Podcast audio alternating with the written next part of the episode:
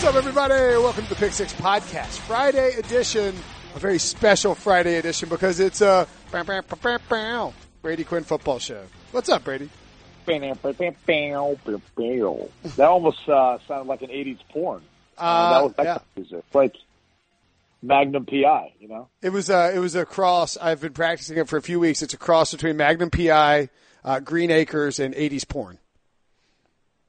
There you go. yeah, it's perfect. Uh, I'm Will Brinson, of course. I am the host of the uh, podcast here, CBS Sports' daily NFL podcast. Today is the last podcast for the first opening week of free agency, and I got to be honest, guys. Um, it's been a long week. A lot of work. Everybody's been grinding. Brady's been doing tons of video on CBS Sports HQ. If you're not watching CBS Sports HQ, what are you doing? We had live, I mean, basically instantaneous reaction of the Le'Veon Bell signing and album release at, at, at 1 a.m. featuring multiple, uh, experts, myself, Pete Prisco, et cetera, et cetera. You can watch it at cbssports.com slash live. Highly recommend you spend your entire day doing that. We have great picks on Sportsline. It's our show from, uh, I think it's usually six to seven. I assume it will be the same time leading up to these basketball games. I'll get you locked if you want to bet on some basketball, um, and golf picks, whatever you need. Anyway, watch Sportsline, watch, watch CBS Sports HQ. Brady and I are going to dive into some of the bigger overarching issues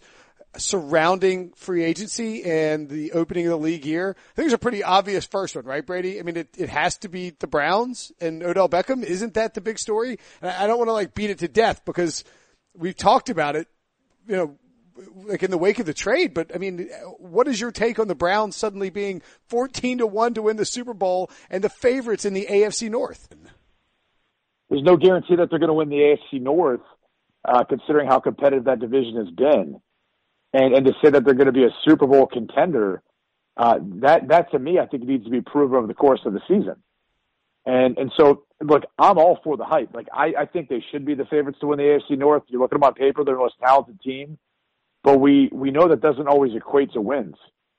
I remember signing with the Kansas City Chiefs as a free agent, you know, seeing Jamaal Charles and Peyton Hillis in the backfield and some of the additions and looking at a guy like Dexter McCluster coming in with, with Dwayne Bowe and, and having played them when I was with the Denver Broncos the, you know, previous two years, think to myself, you know, this, this is a team that can, can make some noise, has a lot of talent. And we just never really got things together as a team. We had a new offensive coordinator that year and the system, you know, didn't necessarily work, couldn't ever really find a groove, had a bunch of injuries and and nothing real. And it was a terrible season. We were the worst team in the league. Hmm. So I'm not saying that Cleveland's going to follow that path, but I, I think there's a few things at play that make it really really difficult for them to be as successful as people think they are. And that's for all this to come together, all these moving parts, and with you know a, a potentially new offense, a new offensive play call. And the reason why I say new offense was Freddie Kitchens was wasn't calling his offense last year. That was Todd Haley's. And so there's going to be a transition this year and a learning curve with that and with the new personnel. And same thing for the defense with Steve Wilks coming in. So um, that, you know, getting over that's going to be difficult. They're going to play a tougher schedule. They're going to have to handle the hype and, and all the noise and everything else. Whereas you know, this past year, they just had to win a game. I mean, all they had to do was win a game, and it was an improvement on their 2017 season. Now people are thinking they're going to win the division. So if you want to win the division, the, the Baltimore Ravens won this year at 10 and 6. You were a 7 8 1 team last year. And I always say this the hardest step to take, because there's, there's, three, there's three types of teams in the NFL. There's those that are rebuilding or just god awful organizations, and they'll usually never really be able to get out of the cellar unless there's a drastic change in culture with the head coach, uh, a player, uh, or change in ownership or there's teams that are in rebuilding, and so they may have to knock things down to build it back up. There's those that are in like purgatory, and they're somewhere between six and ten and nine and seven, and they're pretty much like that every single year, and they just can't quite seem to figure out how to become that team that gets to the next step and the next level, and that's a consistent winner, an organization that has a short-term and long-term vision, uh, understands, you know, how to give a coach time when there's adversity and understands how to build around a player that may be aging. And so the transition to that next player, especially a quarterback, uh, isn't as drastic. And and that's where you look at the Pittsburgh Steelers and the Baltimore Ravens. those two organizations, especially you know the, the Pittsburgh Steelers since Mike Tomlin's taken over, they haven't had a losing season. And and we're all of a sudden expecting the Cleveland Browns to go from third this past year in the division to jump up to be the first. Uh, like I'm all for it as a fan and as a former player. Of course, I want that. But I think as an analyst, I have to step back and be objective and say it's not doing it. it it's a, it's an incredible injustice to um, the Steelers, Mike Tomlin the job he's done, and then John Harbaugh on that team and the job they do year in year out to think that they're just going to give away that division this year, and those teams aren't going to be able to compete, and those teams aren't going to you know make it hard for Cleveland to win those those three extra games they got to win in order to potentially go 10 and 6 and win the division. That's the hardest step to take. It's not being from really bad or rebuilding to being in that purgatory, that, that middle of the road team. It's being that middle of the road team and figuring out how to be a winning team to win a division, to go to the playoffs, and how to stay there. That, that's the hardest step, I think, for any organization or team to take. Yeah, I mean, the Browns have won eight games in the last three years. I mean, it's not like this team, and they're over under, by the way, according to William Hill, is eight and a half for 2019. I, I get it. I, I think one thing that's being sort of lost here, Brady, and we can, you know, this is a bigger topic of free agency, but I think it plays into the whole idea of getting Odell Beckham and trading for him is that, you know, for as, for look, Antonio Brown and, and Le'Veon Bell are great, but they didn't have Le'Veon Bell last year on Pittsburgh, and that's not the whole team. I mean, they have Ben Roethlisberger. They have a great offensive line. They have Juju Smith-Schuster. You know, they uh, they added, I think, a pretty sneaky signing in Donte Moncrief for cheap. I'm not saying he's going to replace Antonio Brown or anything, but you know, they have James Washington, who they they love coming out of the draft. Uh, they have James Conner. They have defensive players that you know at time like that defensive unit that at times looked okay last year. I think it writing off the Pittsburgh Steelers is maybe the biggest mistake of this entire offseason to me. I'm with you. I think writing them off, thinking that they're not going to be, you know, some, somewhere involved in all this. Um, you know, if you want to make the case about the Cincinnati Bengals, just because they've they've gone through a couple rough years, they're going through a transition with a new head coach and a young head coach first timer. Like I could understand that, um, but I just I don't think the Baltimore Ravens organization is going to go go away quietly either. And that's the organization that we're we're all sitting there watching C.J. Mosley go off in free agency and and uh, Za'Darius Smith and Preston Smith both edge rushers and then releasing Eric Weddle. We're like, oh my gosh, what are they going to do? Well, they go ahead and sign Mark Ingram, and then they sign Earl Thomas, two solid veteran players that you know I, I think will be good within the system there. And they're probably not done yet. They'll continue, continue to keep adding to the roster and probably do a good job drafting because they typically do.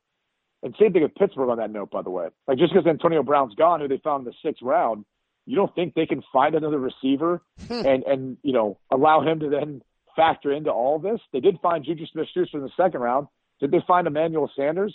Mike I mean, Wallace? James Washington? Mike Wallace? I mean, you can continue to go on down the line. Like, they're really good at doing that.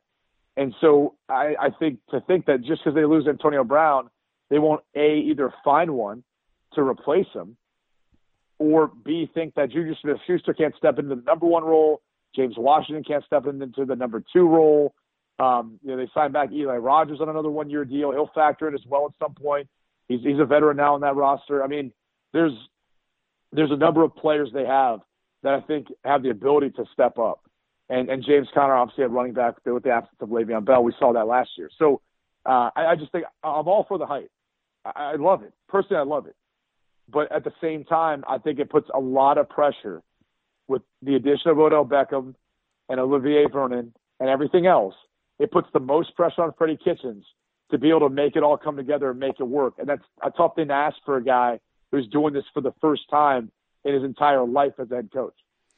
I'm with you. It's undersold. I mean, there's a, like Steve Wilks is a good defensive coordinator, but he's all these guys are in a new scheme. I mean, it's a it's you know, you can't, we, I think Freddie Kitchens will be good because what we've seen from him at least indicates to me that he has the personality and the drive and, and sort of the, the, not ego free approach, but I mean, I think all the things you see, you believe that he can get it done, but nobody can ever know for sure that they're going to be a successful head coach in the NFL. No one. I mean, like, like you, you can believe it in your head all you want and you can think, you can make all the right moves to set yourself up for the coming season, but you can't ever know that you're going to be a good head coach until you actually until you actually get in there.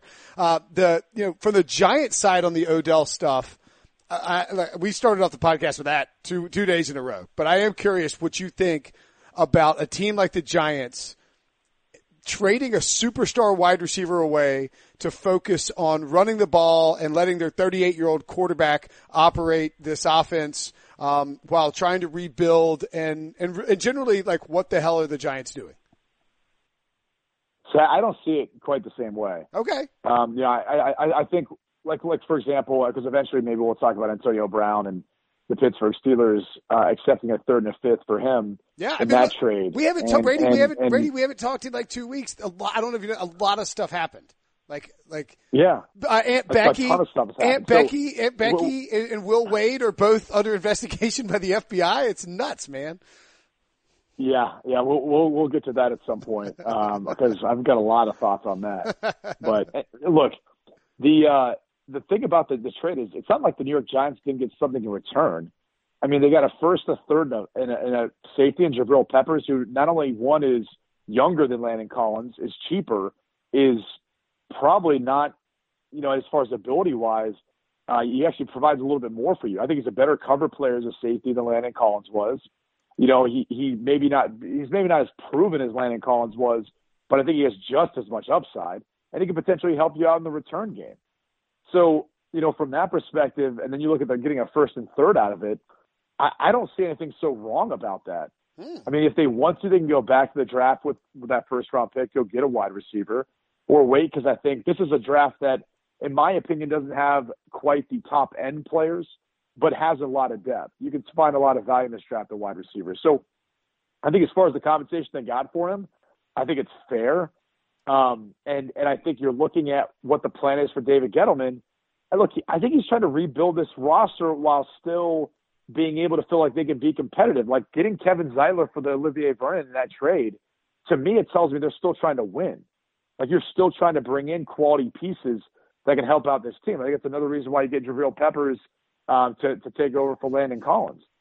So, you know, I, I don't look at it as, as quite as bad as other people do. I think a year from now, we could look back at this and say, man, maybe, maybe the Giants did get the better end of that deal. Or maybe wow. two years from now and, and make that case. Um, and especially, look, especially if that first rounder ends up being a quarterback to replace Eli Manning at some point in time. Or if, if that ends up being draft capital, like right now, the Arizona Cardinals wanted two for Josh Rosen. They trade him for it too. Mm. So if, if, somehow they package together picks and they get up the second round, they trade get Josh Rosen, and he's the heir apparent to Eli Manning.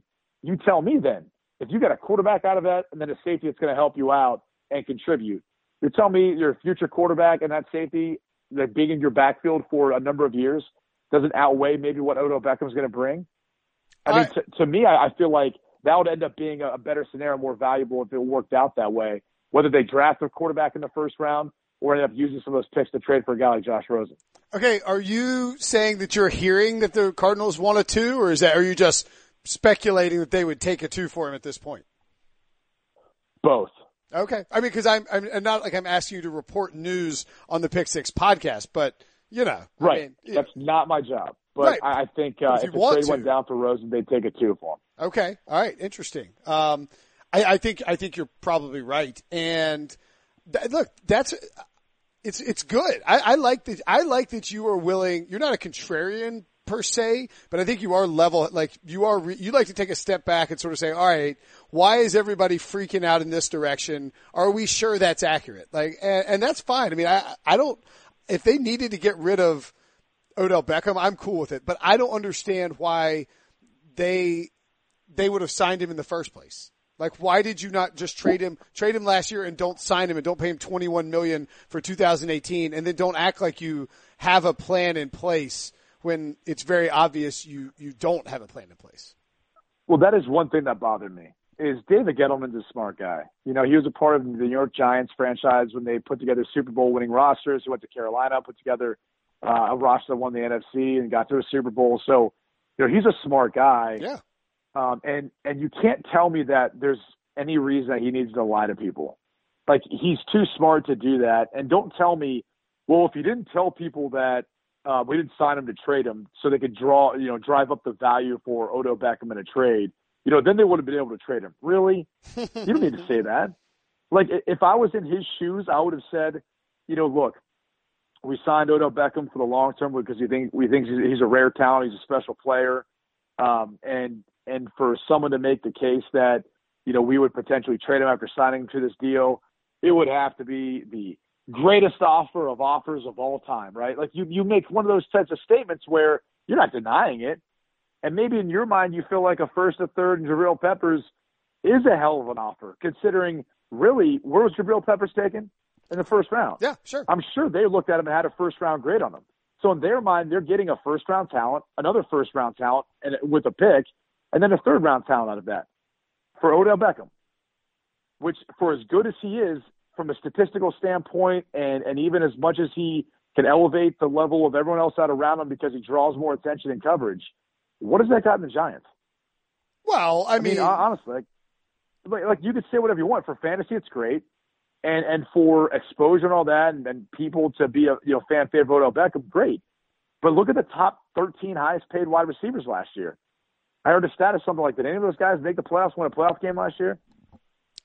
I I mean, mean, the bottom line is you you look at the model of the New England Patriots, they're not paying that guy. I think That- that- I, that's not how they get to the Super Bowl. I think the Patriots would love to get Odell Beckham. I think I think Bill Belichick would trade for Odell Beckham if he believed that Odell Beckham could be his new version of Randy Moss, and I think that's what John Dorsey thinks. I think he can get. I think he thinks he can get him in there with Jarvis Landry. That there's Dude, you're out of your mind. Yeah, you're talking about a guy who really wants to try to trade for that that cap hit. He, he's, he's not going to pay him that. why I mean, look, he's paying Michael Bennett because I think he understands how the game works now. That Michael Bennett's going to impact games more so than Odell Beckham will. I mean, if he really wanted him, you don't think he would have tried to figure out a way of trading for him, I don't think teams or, like or. Antonio, or, or, or, or Antonio Brown for that matter? Like, let, let, let's start that conversation. You don't think that that they're you know comparable as far as ability? I mean, what was what was the age of Randy Moss when they traded for him? Uh, Randy Moss. It wasn't a spry chicken. No, he wasn't. Randy Moss is also like a, uh, he's he's not exactly, uh, yeah, he's a unicorn. Um, and when he got to New England, he was uh, he, he What, who's done what Antonio Brown's done since Jerry Rice no, uh, in 2002? No, no one's had six straight seasons of the production Antonio Brown's put up. Antonio I'm Brown. just saying, Antonio if- Brown's a If you unicorn want to too. make the case, okay, but if you want to make the case that oh they would take Odell Beckham, dude, don't you can't you can't just throw that out there and not say well they could have gotten Antonio Brown then for a third and fifth. well, And do you think Antonio Brown would have gone in there and created a bunch of issues with Bill Belichick, that culture, and Tom Brady? no, but I don't. The, No. Steel, the Steelers weren't willing to trade Antonio Brown to the to the Patriots. Is is my understanding and belief. Sure. I, uh, well, I think that I think that would have differed if they would have given him something better than a third and a fifth. Right, right, right. But I mean, that, right? Everyone, everyone says that until all of a sudden they offer him a first round pick, and they say, "All right, maybe we are willing to trade Antonio Brown there." I don't. right? I, yeah, but I don't We'll think. have to see him maybe once a year. Right, I'm with you, but I don't think Bill Belichick is willing to give up a first. Like he gave up a fourth round pick for Randy Moss. You know, what I mean, he got Randy Moss uh, on a, on a value deal. I think he believes he can be. He needs help on the defensive side of the ball uh, in other positions. That's what he can use his first So round you're pick. for. basically proving my point because I don't think he's going to give up a first, a third, and another player either to get Odell Beckham. No, I don't. e- I don't either. I don't think he would either. But I, I don't think he would be scared of the cap hit. I think Bill Belichick, if he could get Odell Beckham for cheap, would in terms of the cost of, of what he has to give up to get him, would absolutely be fine acquiring Odell Beckham, but doesn't want him for the cost that the that the that the, the like the Browns. I wrote this today. The Browns paid a, a significant cost for it. The number 17 overall pick in a deep and talented defensive draft. Peppers, who I agree, as you point out, of 25th overall in the 2016 NFL draft. Um, the Giants took Evan Engram before that. I mean, he's a, he's basically a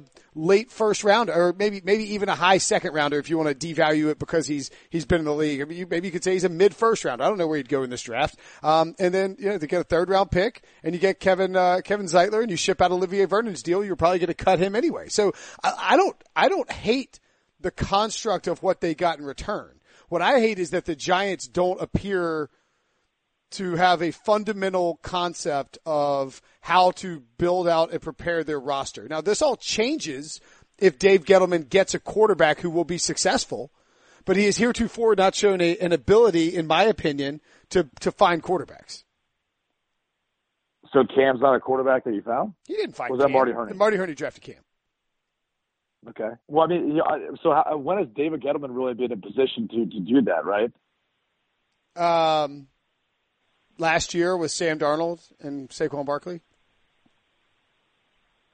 Yeah, but again, him choosing not to do that last year, maybe he's choosing not to do that this year because he's looking for the long term. But then why would you force him to take a guy that he doesn't love? I, I know. I mean, if, I if we're if we're looking at Dwayne Haskins and Kyler Murray, and we say that, well, neither one of those guys would be in the top three, top four for last year's quarterbacks based on their grade, and that's what people have said. To be honest with you, when I think back on that, I I'm not sure how to look at Kyler Murray. I think uh, in comparison to Baker, I'd take Baker. In comparison to um, Sam Darnold, I'd probably take Sam. I mean, but when I think about it, I'd probably put them, you know, past those two, and then maybe Josh Allen as well. I might have Dwayne Haskins and Josh Allen and Kyler Murray kind of wrapped up in that mix with Josh Rosen and then Lamar Jackson behind them. But if that's the case, so you you could make the case that well they shouldn't have passed up on Sam Darnold, but maybe he didn't have Sam Darnold that high. You know, maybe in his mind he still one is contractually obligated to Eli, wants to see what Eli can do, and felt like Saquon was a you know a can't miss prospect, which won the off at the rookie a year. So you know I don't think him passing up on Sam Darnold there's anything wrong with that. It's an indictment considering the guy he took ended up winning rookie of the year over top of him on a bad team. All right, that's that's and fine. This year, well, that's fine. But, But, this year, here's the thing: is but here's the thing: they don't need to take one this year. Like I- for people thinking they need to take one, they're not the they weren't the Washington Redskins need to trade for Case Keenum, or the Miami Dolphins that if they cut Ryan Tannehill, yeah, you need to do something. I mean, they could wait another year, and they could they could look at trying to get Justin Herbert, who I think they went and saw play like four or five times this year, and anticipating him coming out from Oregon. He decided to go back. Tua Tagovailoa, who will be draft eligible. Jake Fromm, who will be draft eligible. I mean, they could get any of those three. And if this season doesn't go well, and if this roster isn't still complete or still in the works, they'll be in position to get there, and they don't have to necessarily reach maybe even better than number six overall. okay. So I just I'm not necessarily subscribing to the theory that they need to take one right now or they have to. Like I think if if they love a guy, then fine, take him at six or go up and get him. But if they don't, you can still wait till next year. Eli Manning had one of his better statistical years last year. what about the? Okay. The um, what about what about the fact that Saquon Barkley? Well, look at look at his career. Okay. look at his career during the regular season. Right. Well, that says more about Eli Manning as a as a quarterback than it does about Eli Manning's incredible performance last year. What about the fact that when you look at like, the, all right, so you're going to end up in a situation if you are the Giants where you are taking a quarterback who is then going to be starting his rookie year either in Saquon Barkley's third or fourth season. And at that point, you're going to have to extend Saquon Barkley. All I'm saying is that it doesn't. Why, why do we act like that's an issue? That's the dumbest argument out there right now. And you're a smart guy, so I'm surprised you make that only because has the cap not gone up by 10 or 11 million every single year? So it's it's 20 more million that you have to work with. And it's not like again you you have to extend them to some astronomical rate. Like wh- what is with the idea that because Saquon Barkley's in his third fourth year, we have to give him some huge contract? Why is that the case? How do we know he doesn't get injured? How, how do how do we know that we don't have leverage as a team because yeah he's got a lot of touches? I mean look at the market for running back right now. Le'Veon Bell's contract didn't reset it. No one's going to give another deal like Todd Gurley got. It's going to be a long time before we see someone ever able to reset it again. So that's like a hypothetical situation that, you know, A isn't going to be an issue because you're going to have a salary cap probably in the what 210 million, somewhere in that in that ballpark, based on how it's continued to go up, or 200 million, whatever it is. And then on top of that, like what? So what? All of a sudden you've got to pay Saquon Barkley because he's a running back. How does that make sense? I mean, I, I think that the problem is you're allocating a whole lot of resources to a position that you can easily fill at a much cheaper cost. That's my, that's, it's an economic principle. Look no further than Bill Belichick. Bill Belichick doesn't overpay for running backs. He has cheap running backs littered across his roster and the Giants are, Exactly. So what? So what are you talking about? Saquon Like Barkley's you're worried about when they draft a quarterback and where Saquon Barkley is in that equation. they don't have a, that matter? they don't have a quarterback. They don't They have, do right now. But they have Eli Manning. Like, that is not that is not a quarterback. That is is not a long term solution at quarterback. It's a guy who's won two Super Bowls. That's that's two more than either you or I have.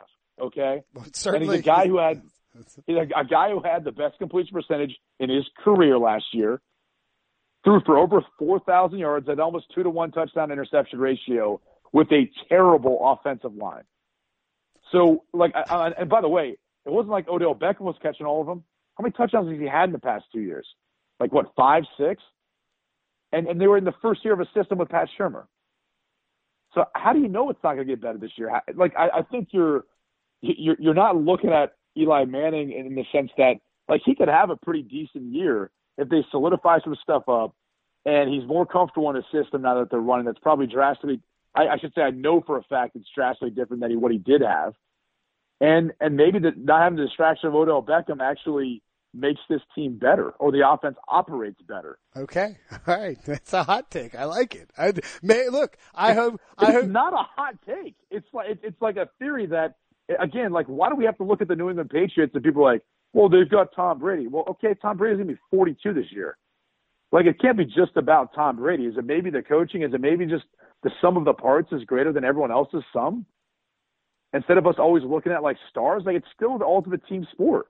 I, I don't know why we always have to make it about like individuals because I think if anything, this league's proven that it still takes a team to win. And so it, there's there's no doubt in my mind the Giants can be a better team, even though they don't have Odell Beckham, and you know even if they don't draft a quarterback and they go with Eli, like he still probably has some good football left in him. Uh, I look, I hope you're right. I hope you're right. I hope Giants fans throw it in my face. My article that I wrote today about the Giants not having a plan and looking like fools, and I hope they tweeted at me. Um, he for the third most yards in his career last year. Like, how does that go unknown? I I, I don't really get that. I mean, he didn't have as like bad of his year as people were making out to be, just because he had a few bad games It's some big moments. It's it's it's it's the same thing as the Detroit Lions. They got blown out week one. You would have thought the Detroit Lions are the number one overall pick in this year's draft. And the way people crap on Matt Patricia, that defense got better, the team got better, and they were playing with a banged up quarterback the, the second half of the season. But all people look at is box scores. That's all they really care about the win loss record, and they don't actually watch the trend of the team. But, like, no, no, no. But people are blaming like Mike Francesa is out there blaming Odell Beckham on, or blaming the Giants' losses on. It's like, what have the Giants won since Odell came? Tell me, what have they won? What have they won? It's like, well, I mean, I'm sorry, Mike, but you know, Eli's a, a constant here too. There's been a lot of. I mean, it's just, I don't like the idea that Giants fans are treating this as oh, oh, Odell's been the problem the last five years. This Hall of Fame caliber receiver is the reason that we haven't won anything. Thank God he's out of yeah, here. But you sound like you sound like one of those guys who plays fantasy and is in love with him because he gets you a bunch of points in fantasy. That's what you sound like. You don't sound like a guy who's going to look at the big picture and say, I, maybe he was a distraction. Like maybe maybe he actually like, was been banged up a little bit, was a distraction, wasn't good for the locker room, and maybe the team we'll be better off without him. Like I, I guess we'll get to wait and see. I, I guess we will. Uh, by the way, Pete Prisco and JB Eisenberg are currently texting me and harassing me with uh, a picture of me from 2013, and they're like, they're like, you look like you're older. Like, yeah, that's how it works, pal. What is what is the matter with these two psychopaths? In the, in the picture, or do you think they're just saying in general? You look like you're older now. They say that I look like I'm older now than I did in 2013. I mean, uh, well, first off, you still look really young for your age, which you. I'm not going to even divulge how how old you are because you look young. Thank you. I mean, and I like don't take offense to it, but I mean, you do you look like way younger than you are, way younger than I am. You look like one of the youngest people I've ever met. You could pass for a 25 year old. Thank you. That's what I'm saying. I look great. Well, not great, just young. You look great. You're, you're a very stress-free life, with the exception of when Prisco and Eisenberg jump in your life, and then when I, I berate you about some of your hot takes that you think I'm actually giving you a hot take when actually in reality it's your hot take. The, the maybe it is. By the way, but look, this is like the last. Like this is the it's the draft, so it's probably April of 2000. What happened with Eli Manning? He had to have burnt you. Did you did you pick him in fantasy? Like there has to be a backstory to this because you you have hatred for Eli Manning for some reason. Uh, yeah, no, it's, it's, you should be able to figure it out, but I'm, I'm surprised you haven't figured it out. You know, there's because like you know who doesn't you know who else doesn't like Eli Manning? uh, Steelers Steelers fans, right? Because Ben Roethlisberger and Eli are always compared. You know, you know why I don't like Eli? Because Rivers. I, I, I, don't know. Because of Philip Rivers. Yeah. Oh, I forgot. That's right. That's right. Uh, because because Eli Eli will probably get the nod because he's got the two, two rings, you know, Super Bowl rings, and Rivers won't because he doesn't have. That's right. That, yeah. But I think we both know that Rivers is the better quarterback, right? Yeah, you can make that statistical argument. It's just I, I don't I don't ever know how to answer that because like in my opinion, I think both are like Hall of Fame caliber. When you look how good they are, how durable they've been too. Like that's something in my mind, just from you know having issues with injuries and then taking the hits and all that. Like when you look at what they've produced, and then how many like there's a toughness element. Like one of the things about Brett Favre you had to love was that mother effort was tough, dude. Mm. It didn't matter if he was getting the crap knocked out of him, if there was a bounty gate, and there was literally, literally, not figuratively, literally a bullseye on his back, and he would fight through games. Like Eli and Philip are very, very similar in that sense. And there's that's always like an underrated thing about quarterbacks that they never get enough credit for like how healthy they are, how long they play, consecutive starts and all that. So uh, both those guys are Hall of Famers in my opinion. So I don't really have a big issue with uh, with the debate because I don't think there is a debate. I think they both should get in. All right, that's fine. Look, I don't hate Eli. The Giants thing. You hate him. You hate him. All right, fine. I hate him. Um, let's take a quick break and we'll come back and talk about other people I hate, like Pete Prisco and Jamey Eisenberg.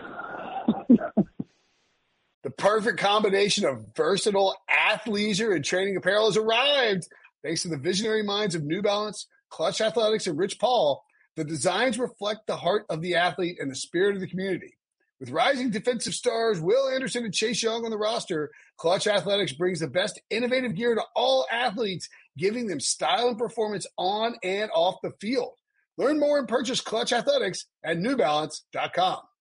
The all new Hyundai 2024 Santa Fe is equipped with everything you need to break free from the dull work week and embark on an adventurous weekend with your family. The all new Hyundai Santa Fe's features like available HTRAC all wheel drive, standard third row seating, available dual wireless charging pads, ensure you can take on any adventure. Available HTRAC all wheel drives, you can take on the dirt trails and kick up some mud. Standard third row seating so your whole family can experience the thrill together. Available dual wireless charging pads so no one gets stuck in the great outdoors with a dead phone. Whether you're tailgating out in the dirt lot, Carter Finley. Shout out Carter Finley. Or whether you're whitewater rafting, taking the entire family on an adventurous trip. Maybe you're out camping in Mount Rogers. I used to go as a kid. Wish my parents had a Hyundai Santa Fe. The Hyundai Santa Fe is perfect for your family outing. Learn more about the all new Hyundai Santa Fe at HyundaiUSA.com. Call 562 314 4603 for complete details. Okay, so we mentioned in, in passing, by the way, Golden Tate agreed to uh, terms. Breaking news on the podcast. Golden Tate agreed to terms with the New York Giants. So they got, uh, got and, and, and the, mm. and the best part about this is, the best part about this is, um, he's going to immediately help his completion percentage because he get, cause he gets those short routes, yards after the catch, and he adds another element outside of Sterling Shepard. Like I kind of like their options now. Mm. Saquon, Evan Engram, Sterling Shepard, Golden Tate, and they could draft one too. Is their offense? Is there, is, there, like, is their offense going to be good? It might be good. it might be good. I'm going to look like an idiot. Awesome. I love it. Um, yeah, that, that's the thing. Is, well, just think about this. Like, is, is, Was, uh, is Washington Redskins defense is that going to be any good? Like, can that offense score points with Case Keenum and Colt McCoy? I, I have I have no idea. Like I'm not sure how good they're going to be. No, probably Philly's not. defense. Um, Philly's defense should be good, but they lost some pieces. Yeah. Right. Yeah. And and people assume they're going to be good. The Cowboys Cowboys should be good, but it was if Demarcus Lawrence sits out the entire season, and now you've got no Randy Gregory, no Demarcus Lawrence. I mean, maybe they go there in the draft, but I, I would have some concerns there. Like I, I actually think the Giants will be better than people think. Uh, I, I, Golden Tate, four years, $37.5 million deal with 23 million guaranteed. Let's talk about some slot receivers then. Ooh, the sexy slot receivers. And we'll get back to Antonio Brown in a second. Um, I promise. But we, we've talked, what do you think about the, uh, the idea? There's three slot receivers and I don't want to make you talk about them all at once, but I'm going to throw them out there and then you can go whichever direction you want to go. One Adam Humphries, who got 36 million from the Titans and 9 million a year over four years. Um, was ba- there's a battle between the, the Patriots and Titans. All talked about this. Adam Humphries admitted it. There was a battle where the Patriots were trying to get Humphries to New England, and the Titans wanted him in Tennessee, and that was going on. Uh, two, Jamison Crowder signs for I think 27 million over three years with the Jets. They had him and Le'Veon Bell and Adam Gase's offense, uh, and and then uh, Golden Tate here in New York. How do you what do you think about those first two guys and the the slot market in general? I gave you like 70 questions there. Sorry. You did, yeah. So, and Cole Beasley would be the other one that Yeah, I'd look Beasley. at and say Buffalo, like he might be the best fit because, you know, eh, look, everyone's trying to mimic what the Patriots do with Joy Edelman. Everyone's trying to find a guy that can separate at the top of routes, especially short routes, and in particular option routes on third down. That's what they're looking for. They're looking for a guy who's reliable, can catch the football, understands coverage, can adjust his route based on the coverage, and then it's going to be in a spot where the quarterback thinks is going to be. So of that group, Cole Beasley is going to be a great fit in Buffalo. He should be at least in Brian Daboll's system, which is, you know, really from his time in New England, trying to mimic what Josh McDaniels is doing, and it should help out Josh Allen. Um, you look at Golden Tate, you know, he's different to me because he could play inside, outside, anywhere, and he could help in returning if you need him to. Um, so I don't really view him as a slot. You know, I kind of view him as that, you know, number two or number three wide receiver that can move around anywhere and do a bunch of different things. So, um, you know, he's a guy that, you know, had a running back background coming out of high school, went to Notre Dame, really has continued to develop every single year since he's been in the NFL, from Seattle uh, to Detroit. Uh, last year in Philly was tough because he just got there. It Really wasn't a chance for him to learn the offense. Um, but when you look at how he's going to fit within Pat Shurmur's system, a West Coast offense, it'll be perfect. A lot of slants, a lot of unders, a lot of shallow crosses. Get the ball in his hand on screens and stuff. Let him go. Um, so that should help. You know, you know, Jamison Crowder, in New York. That's an interesting one to me. I kind of, I kind of felt like in Washington, like I think he's a good player and a good receiver, but there's a little bit of product in the system too. And, and I'll be curious to see how this works out. Like I like the move in the sense of they're trying to find someone who's reliable for Sam Darnold and and can do all the things that I'm talking about, like these other guys can. Uh, but there's not as much help with the New York Jets. Like they need someone else outside of him as their legitimate number one in order for that to be effective. They don't have that guy, Mm. so that's that, that's concerning to me. Um, you could probably make the same case in Buffalo, but they do have some burners, right? They signed John Brown, they've got Robert Foster. Like, if you want to focus in and double Cole Beasley, you're going to leave yourself open up one on one somewhere else with some guys who can beat you downfield. And Zay Jones is, in my opinion, developed into that number one. So uh, Really? I don't know that everyone would call Zay Jones that, but he he is in my opinion. I think he's the number one wide receiver. Okay. Interesting. So, um, you know, but in New York, I don't feel like they have that guy. So if that if that's the case, that could be a little bit more of a struggle. And I can't remember the first person you talked about. It was so long ago. uh, no, you said them all, and then you added Cole Beasley. You touched on them all because it was um, oh Adam Humphries. Adam Humphries is who I was talking. No, I got to be honest with you, man. I don't know. I'm not. I just I don't know. I if I'm the Tennessee Titans, like they're another team maybe trying to mimic what's going on in in New England. Yeah. But you got to take a couple things into consideration. One, you're the Tennessee Titans. You can't throw the football well, so I don't really know why him going there matters. Um, the other thing is, is he had some studs around him, and he was in an offense that really pushed the ball vertically. When you think of, you know, OJ Howard at tight end, Mike Evans, DeSean Jackson, like he was probably the last thought on anyone's mind when you're playing this team. And situationally, would you maybe look at doubling him? or thinking, okay, on third down, this is where, where they're going to go. Yeah, but Adam Humphries wasn't going to kill you. And so, um, in my mind, he's he's the one that I think is going to be least effective of all of those slot receivers, in part because how you know bad the offense has been in regards to the passing game in Tennessee, but also just because I, I think he was in an offense that, um, you know, from a personnel standpoint, helped him out, and then also uh, just in general, you know, the, the Bucs being behind in games, all there's there's a little bit of an inflation there too uh, with, with some of those stats. So uh, I, I think he's a decent player. I just I, I don't rank him as high as some of those other guys. Yeah, and I mean maybe he helps in the sense that you have Corey Davis. Like maybe he draws a little bit away from Corey Davis, and Corey Davis is able to flourish a little bit. But I'm with you. I mean, it's a look, it's a high price to pay. For, for a slot receiver, and slot receivers are great and they're important, and you need them in the modern NFL. Um, but there's a reason why. Dude, if I'm if I'm playing that team, I am loading up the box Yeah. And I am not scared to do so. Because Right. Corey Davis hasn't proven to me he can be a number one. Um, Adam Humphries, you know, I'll put someone one on one. I mean, he might win some of those battles, but I'll take my chances because I also think there might be some errant throws in there too. Like Marcus Mariota's really got to step up his game if if he wants to still be in consideration for being a franchise guy.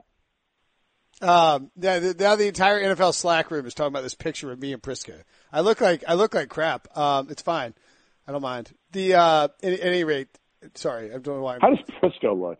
Because he's like the ageless wonder. He hasn't aged for like the past two he's, decades. he's got some hair working up top. Actually, it's a little surprising. Um, huh. not a whole lot of hair, but some hair. Uh, so the all right, if you had a, if you were all right, Antonio Brown, what are your thoughts on Oakland and what they've done in free agency as well, and, and the start of the league year? Because you know they they trade for Antonio Brown, a good price for Antonio Brown, regardless of what you think about.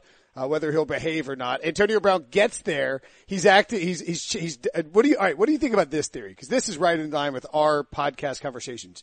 My theory with Antonio Brown is that he dyed his mustache blonde and went full gone, girl this offseason in order to force the Pittsburgh Steelers hand into trading him. And they did it and they gave away for nothing. He sunk his, tr- he sunk his trade value and now the Steelers are left with nothing and he's going to Oakland and he's like acting like he's a great family guy and showing up with a fresh, clean shave and a, and a good look and not, you know, like I think it was all an act and I think he pulled it off perfectly and I got to give him props for being a, a gone girl situation. Oh yeah, to use my buddy Jeff Darlington as his patsy too, get him to come down there for the interview and all that. I mean, this was so calculated. Here's the problem: is once you go gone girl, though, you can't go back to the same team. I mean, this this has been in the playbook for players for a long time. You know, oh, I'm upset about my contract, and I want out. I want a new contract. I want to get somewhere else, and I want out. Well, this is what any, any agent would tell you. Uh, this is what you have to do. Okay, you got to go full gone girl. What? What does that mean? Well, can you grow a mustache? Well, if it was me, I can grow a mustache. Antonio Brown says, yes, I can. He goes, we need you to dye it blonde. Oh, okay. uh, and your hair. Can we dye your hair blue? Uh, we just need to create a little bit of a contrast there for people to be questioning uh, your sanity. Okay, perfect. and then we need to go on a public spree of just outing your quarterback, anyone else within the organization, and just making these statements to make you look like an a-hole. Okay, done. I mean, most players wouldn't feel comfortable doing that because they feel like it may hurt their brand. But in this case, for a new contract, for a new uh, destination, and a team that values him, he was willing to do it, and it worked out. So, you know, a lot of a lot of people will talk about that. Um, you know, when you're under contract, holding out, what do you have to do?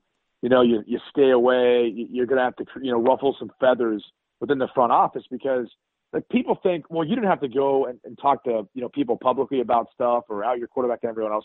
Yes, you do. You do. People talk about all the time. Well, you know, oh, the, why does the guy, why did Khalil Mack have to miss time last year the Raiders and all that? That's why they didn't sign into a deal, and I'll get to that in a second. But Hmm. you know, he had to because it's the only leverage that you can utilize as a player to make them realize you're not there and make the media ask you or ask Jon Gruden in this case, hey, why is Khalil Mack not here? The next day, why is Khalil Mack not here? Next day, how are the negotiations with Khalil Mack? Why is he not here? It, it bothers the coach, right? The player's out of sight, out of mind. He doesn't have to deal with that. It's the only way you can put pressure on the team, the head coach, um, the general manager, and everyone else. So you, you've got to stay away, and then you've got to you've got to create a little bit of chaos to put more pressure on the organization. That's all you can do. And, and Antonio Brown played this role masterfully. It's Here's what I think about the Raiders' offseason, though. it's unbelievable. You uh, you you mentioned about David Gettleman not having a plan. A year ago, didn't Jon Gruden say they didn't have the cash flow to Uh-huh. sign Khalil Mack to his deal? Mm-hmm. And what he what do you get at signing? Like sixty million guaranteed or something like that at signing? I think immediately. And then total guarantees were like higher than that, right? Yeah. So you tell me. So Antonio Brown got thirty point one million, right? I guaranteed a signing. Yes. Um, Trent Brown got a bunch of money guaranteed, didn't he? Yes, he did. I believe 34 million for Trent Brown, who got 66 million over four years. So what's that like? Sixty-four million total guarantees. Interesting. Lamarcus Joyner, he got signed, right? He got some guarantees in that contract, didn't he? He did. It's almost like they did have money. It's almost like they did have money, yet for whatever reason, they didn't want to extend Khalil Mack and extend Amari Cooper. And, and so they could have gotten potentially a number one wide receiver younger, or they could get Antonio Brown, who, you know, granted, could still very well be the best wide receiver in the game, but like for how long? I mean, who knows if Amari Cooper emerges into that at some point in his career, right? We don't know. Um, and so, look, for both sides, honestly, I think the move could work out. I think Pittsburgh obviously got a lot less than they wanted for him, but it was a product of what they were willing to take at this time, and I don't think they wanted this to drag out. So uh, the bottom line is this could be another scenario where everyone's looking at the Pittsburgh Steelers and say, man, they lost out on that trade. Like Antonio Brown won, the Raiders won. I don't know. In a year from now, if the Raiders stink and Antonio Brown's throwing fifth in the sidelines, mm. like who, who wins? Who wins in that matter? I'm just saying, maybe the Pittsburgh Steelers could be another team that, you know, maybe they were better off. But again, hindsight's always 2020. But at this point in time, yeah, it, would be tough to make the case that Pittsburgh got the better end of the deal. I think Oakland, no doubt, is going to be better this year with all the moves that they're making. I just, I think it's a drastic change in philosophy from what Jon Gruden said a year ago when they were trading guys because they didn't have money and it seemed like they were rebuilding. And they fired the general manager, and all of a sudden they're signing all these veteran guys because they feel like they have to win now. I just it's drastically different than what we heard a year ago. It feels like they got very impatient. Like they lost a lot of games and Jon Gruden said, I can't deal with this anymore. We're making some moves. And I'm almost surprised they didn't sign Le'Veon Bell. Uh, but, you know, he ultimately decided to trade for Antonio Brown to give up. I mean, they had tons of cash to burn. Anything about Khalil Mack was a lie. He wanted to pay his own players. That's the reality. He wanted, he wants this roster to be his and he doesn't care about, um, whether or not it's, you know, like he just doesn't seem to care if Khalil Mack is, uh, you know, like he, like it's, it, he doesn't, it doesn't, it doesn't do anything for him to have Khalil Mack out there. He wants his players on the roster. Does that make sense? No, yeah, and by the way, Tyrell Williams, those other free agents they just signed. Yeah, I mean, look, yeah. don't get me wrong. Like, I love the moves. Like Lamarcus Joyner, good player. He's going to impact your defense, help you out. Uh, and their draft is going to be solely spent on defense, or should be. Um, and then and then you look at bringing in Trent Brown. That should help solidify the line. The tackles weren't good last year. I mean, they're both rookies, so that makes it difficult. And then now you've got three like really good veteran players. Antonio Brown, arguably the best wide receiver. Jordy Nelson, Mr. Reliable and Tyrell Williams, who I think has a ton of upside, has played some really good football, even though last season wasn't a, a great season for him. So uh, I, I love the signings. You know, I, I really do, I, and I think they'll be better next year. But the tough part is, is they're in this really, really good AFC West division um, with KC and LA Chargers, and I think the Denver Broncos will be better with Flacco. I don't, I don't think that's going to blow up in in Elway's face. No, I'm with you. I mean, I, I don't think that the like the Raiders won the offseason in the sense that they got you know, in the sense that they got Antonio Brown and they got all these players, but it's hard to imagine, at least for me. Whoa, the, the Raiders won? You're not going to say the Browns won? No, I think, no. I mean, I think the Browns and Raiders are two early off-season no, winners. No, you could only crown one. Oh, oh, It's either the Browns or the Raiders playing in the Super Bowl. Mm, I would say it would be the Browns then. The Browns would be the off-season winners. I mean, they're, they're 14 to 1. I think they did too. They're 14 to 1 to win the Super Bowl, Brady. That's effing crazy. They're tied with the Packers, ahead of the Bears, Steelers, Chargers, Colts, um, and a, like a whole bunch of other teams. They're behind five teams to win the Super Bowl. People have lost their minds. It, it, like I'm on board with the Browns. I love the Browns. I love Baker Mayfield.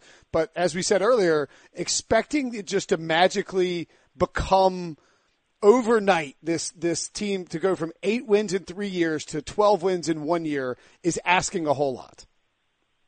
Yeah, oh, I'm, I'm with you. I mean, I'm glad you you you show a little bit of like sensibility in this case because you know usually you're off of these tangents out in the middle of nowhere, and, and people are just trying to throw you a life raft, trying to pull you back in.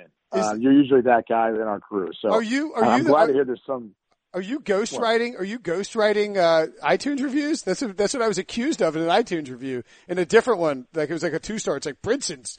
Brinson's like this podcast used to be great, but Brinson goes off on tangents and can't answer. Like won't let people answer questions. well, can, can, I agree with the the uh, the reviews? You do go off on tangents, and it is funny because every review you ever refer to, the first thing that you say they mention about Brinson is going off on tangents, which yeah. is hundred percent true. Right, but I, I no one denies this. I mean, like that's like if you what do you think I'm going to stop going on know- tangents? If you've been listening to this, if you've been listening to this podcast for a year and you're like, why won't Brinson stop doing this? Maybe this isn't the podcast for you.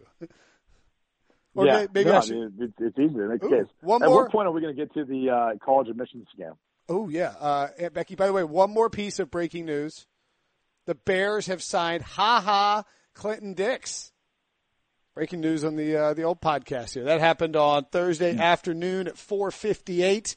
Um, the safety market has been crazy this year. Adrian Amos signed with the Packers for good money. Uh, we saw, uh, of course, um, you mentioned Lamarcus Joyner got a lot of money.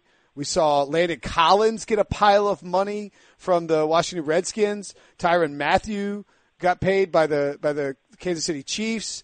There's somebody else who's a big name. Oh, and of course Earl Thomas got 55 million in a very good deal from the Ravens. Eric Weddle moved to the Rams. What, what's your general thought before we get to Aunt Becky on the uh, the safety market out there? Well, drastically different than last year. I think one of the reasons is teams are starting to realize um, because of the, the way the game's changing, we're seeing more mobile quarterbacks um, who are obviously keeping the football, running the football, getting downfield, um, and and they need to have you know faster, better players in the box who can you know get those guys, much like we saw the LA Chargers play, which was in part because of injury, but still a scheme too, uh, but play versus Baltimore in the playoffs, and and also because uh, you- you're getting mismatches between running backs and linebackers. Now this year, there's a couple of guys coming on the draft: Devin White, Devin Bush. Those dudes, they can cover some running backs, so you don't need to bring in a safety for them. But a lot of other linebackers just aren't good in coverage. And I think we're starting to see more and more safeties are valued because of their versatility. Tyrann Matthews is one of those guys, uh, which makes a lot of sense. Earl Thomas is a guy who's uh, you know very versatile too. Uh, can play down in the box, can play free safety. Uh, is probably better in man coverage than Weddle was. Um, but a lot of these these safeties, I think, are being valued for that. And then I think the other thing they're being valued for is is being really really good. Um, either, for example, in the case of Landon Collins, he's decent in zone coverage, but he, he's a good tackler. I mean, bottom line is he's your typical in the box safety. You don't want him to, want him to be in coverage, but he can make plays against the run. Weddle's a guy that's going to get everyone lined up. He's going to bait quarterbacks into making poor decisions. You know, obviously not as fast as he once was, maybe not quite as good in coverage, but still, like they all do one thing pretty darn well, and one or two things I should say. And, and so I think a lot of teams are, are basically valuing them for that, and and because now teams are using more and more safeties in their nickel and dime packages instead of just bringing in additional cornerbacks, uh, I think they're looking at them as, as a bit more valued than maybe what they've been in the past. Do you think that with all the losses the Ravens took, Zadarius Smith, uh, Eric Weddle, Terrell Suggs to Arizona, do you think they're in better shape now defensively or worse shape? The LA Char- the LA Rams, No, the uh, the Baltimore Ravens. Excuse me. the Baltimore Ravens. Um, Because you I add, mean- they added uh, they added uh, of course uh, Earl Thomas and um, Yeah, I mean, so look, there, there's obviously some holes, right? I mean, the linebacker position in general, I, I kind of look at it, and look, CJ Mosley is a great player. Um, he got and he got paid a lot of money. Yeah. I, I think they can find you know a good linebacker in this year's draft. You know, someone who can fill that void. The edge, this is a deep draft for edge rushers too, so I think they could probably find those guys there as well. And it seems like the smart money always is more hesitant or patient in free agency. And so there's still some people out there you could go get. I mean, to the best of my knowledge, Justin Houston hasn't signed yet. He's still out there. He'd be a player that I'd be looking at bringing in on a one or two year deal. You know, at his age and you know seeing what you could pay him, see what could fit under the cap. Um, but but there's some guys out there I think you could still you know get some good production from from a free agent standpoint, and then obviously a very very deep draft for that. So I, I think they'll be fine. Um, you know, replacing some of those pieces. The Mosley one's going to be interesting though um, because I, I just I, I, I was really shocked they couldn't figure out a way of extending him. Uh, but I just I don't think they were willing to commit the type of capital that obviously a team like the New York Jets was. yeah, and and for me, I don't think I want to be spending, um, you know. Hundred billion dollars on a middle linebacker, even as good and as young and as talented as CJ Mosley is, and uh, like Kwon Alexander too with the 49ers. Some of these deals are just crazy for, for these linebackers. It's hard to believe, you know? Yeah, no, I mean Kwon's wasn't quite the extent of, of you know C.J. Mosley, and I think it's a little bit age, but you know a little bit from you know what I guess the the overall value of what the Jets are looking for, how Gregg Williams maybe views his defense versus Robert Saleh. But you know, bottom line, mean, these guys getting paid, and and I think you know maybe it makes sense where they're almost like running backs. You know, some teams, you know, especially for a running back position, you know, you have to have multiple guys now. For the linebackers, there's usually one that stays on the field. You know, it's, that's not all defensive backs or safeties playing down in the box uh, with, with their cornerbacks and everyone else. So, you know, maybe they feel like they can pay that one linebacker that's going to be on the field, never, you know, never leaves the field as your three down backer. Maybe they feel like that's warranted and compensating him for that now. Uh, all right, Aunt Becky, going to jail or staying out? Man, I don't know. So many different thoughts running through my head right now in fantasies. Like part of me would love to see like what she'd look like behind bars. Was that an episode of Full House at some point? but did she ever go to jail? I don't. So, I don't. I don't know. I just feel like maybe at some point she did because I feel like I'm, I'm either picturing it for some other reason or I remember seeing it at some point on Full House. I can't remember. It's hard to imagine her. Like I feel like if she did, someone is going to find an episode of her going to jail. Um, and look, you know that's, that's that's, true. That's how you got to Notre Dame. You know, multiple bribes from uh, how uh, what's your I forgot your dad's nickname already. Hey, Copper, Chopper, Chopper, Chopper, Chopper. Tell me, yeah, yeah, right. Chopper, Chopper is busy doing other things. I'm a, Chopper wouldn't even be aware that sort of scheme would happen. He's you know, he, he'd be the type of guy that would be like somehow involved in it, but completely unaware that he was actually involved in it. He's like, uh, um, he's like the mule. Like he's like he's Clint Eastwood, but he doesn't yeah, know exactly. he's the mule. Yeah, yeah. Um, what what actually were a couple of the universities that were caught up in all that? You know what? I haven't paid that much attention to it. I've had some people ask me about it. Because, really? Yeah, because it's like sports. So there's a there's a couple like big name universities. Like I saw Yale, obviously. Yeah. Um, yeah. I think UCLA. Was there another university in Southern California that was involved? Uh, was was USC involved? What I think it might have been. I think I heard a number of coaches. Is that surprising? Like, is that very like? Is that surprising? Nah, that's, that's what really what surprising. percentage? They haven't they haven't gotten in trouble before, have they? Yeah, it's like what percentage? It's like like does at what point does USC get a like a free a free sub because they get their athletic scandal punch card filled? You know, it's like football, basketball. Oh, you got track and field and rowing too. Congratulations, you get one free Title IX program. Um, all right. You know what's so funny to me too is like out there is you'll talk to USC alums, and they're like, yeah, well we still won anyway. You're like, what? what what's the point then? Why, why don't we just let everyone cheat? Like if people more like morally don't feel bad about cheating and they're just like, yeah, anything we need to do to win or anything we need to do to get our kids into college anymore, it's like, what's the point?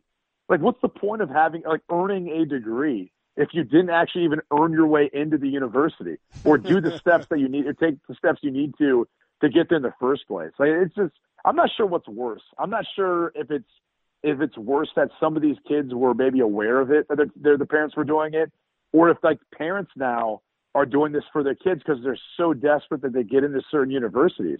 And first off, what happened to just donating, you know, two hundred thousand, you know, five hundred thousand uh, to to the university in the first place to get them in? I mean, wasn't that kind of how it always worked? A little quick, Yeah. What floor there? what happened to just using good old fashioned endowment cash? I mean, this is like the, Yeah. You don't need to like you don't need to run bribes. Just go donate the money and get a site like get a big science department and and then you're good to go. It's not that hard. Yeah. Hey, hey, genius! This scam's been working for years. Yeah, You yeah, see this- that name on the yeah. building? Yeah, How no. do you think that dude got his kids into college? You it was their SAT scores?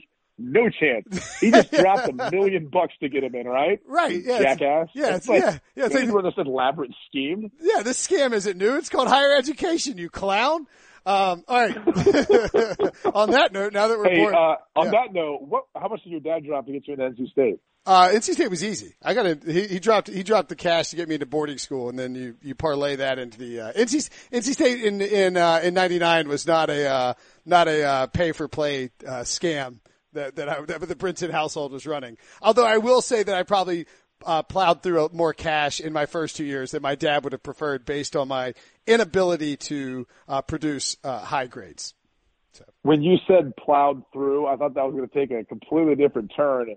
And then you said cash. And I was like, okay, all right. That's like, yeah. I, I, see where you went there. I thought maybe uh, maybe you're going to say something else there. I knew I knew you got a little bit fratty at times. So Uh, yeah, I wasn't no. sure if there were some other stories coming along. We can uh we'll save those stories for another podcast. Maybe the uh, the Brady the Brady the Brady you know you know what we could do? We could do the the Brady and Brinson uh college tour and we just go and set up on ca- uh, ra- random campuses and, Oh my god, and tell- that would be amazing. and tell college stories at like various campuses and stuff like that. Be good. That'd be incredible. You think we actually get someone to sponsor that? Yeah, Buffalo Wild Wings will I'd, sponsor. I'd. I'd be hammered the entire time. Yeah, no, I you- would not do that podcast sober. you and I go and like drink beer on campuses and just like tell tell like tell tales about what we used to do in college. And you could like teach me what it's like to be in a frat because we didn't have a Greek system in Notre Dame. And I always like wondered like one of my buddies was an SAE at Miami of Ohio, Yeah. and I was just like trying to figure out the handshake and, and I was trying to figure out like did, did he have to do the elephant walk to get in? Like what was his hazing?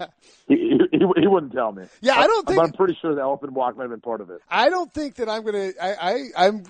It's the things are turning for kids in frats these days. I don't know that I would. If I was going to school now, I would not even get sniff a fraternity. Um, based on what what I know and what I've and what I've seen happening out there. All right, we got to get out of here. We are approaching the magical time limit at which I will be yelled at if if we go past it. Uh, Brady Quinn, the best in the business. We'll have to t- do this again next week. I, I hope so. Oh, if we- you have enough time and if Prisco and Eisenberg stop bothering you about some old photo. I know. Tis the hairless wonder won't leave me alone. All right, Brady. We'll talk to you next week, buddy. All right, sounds good.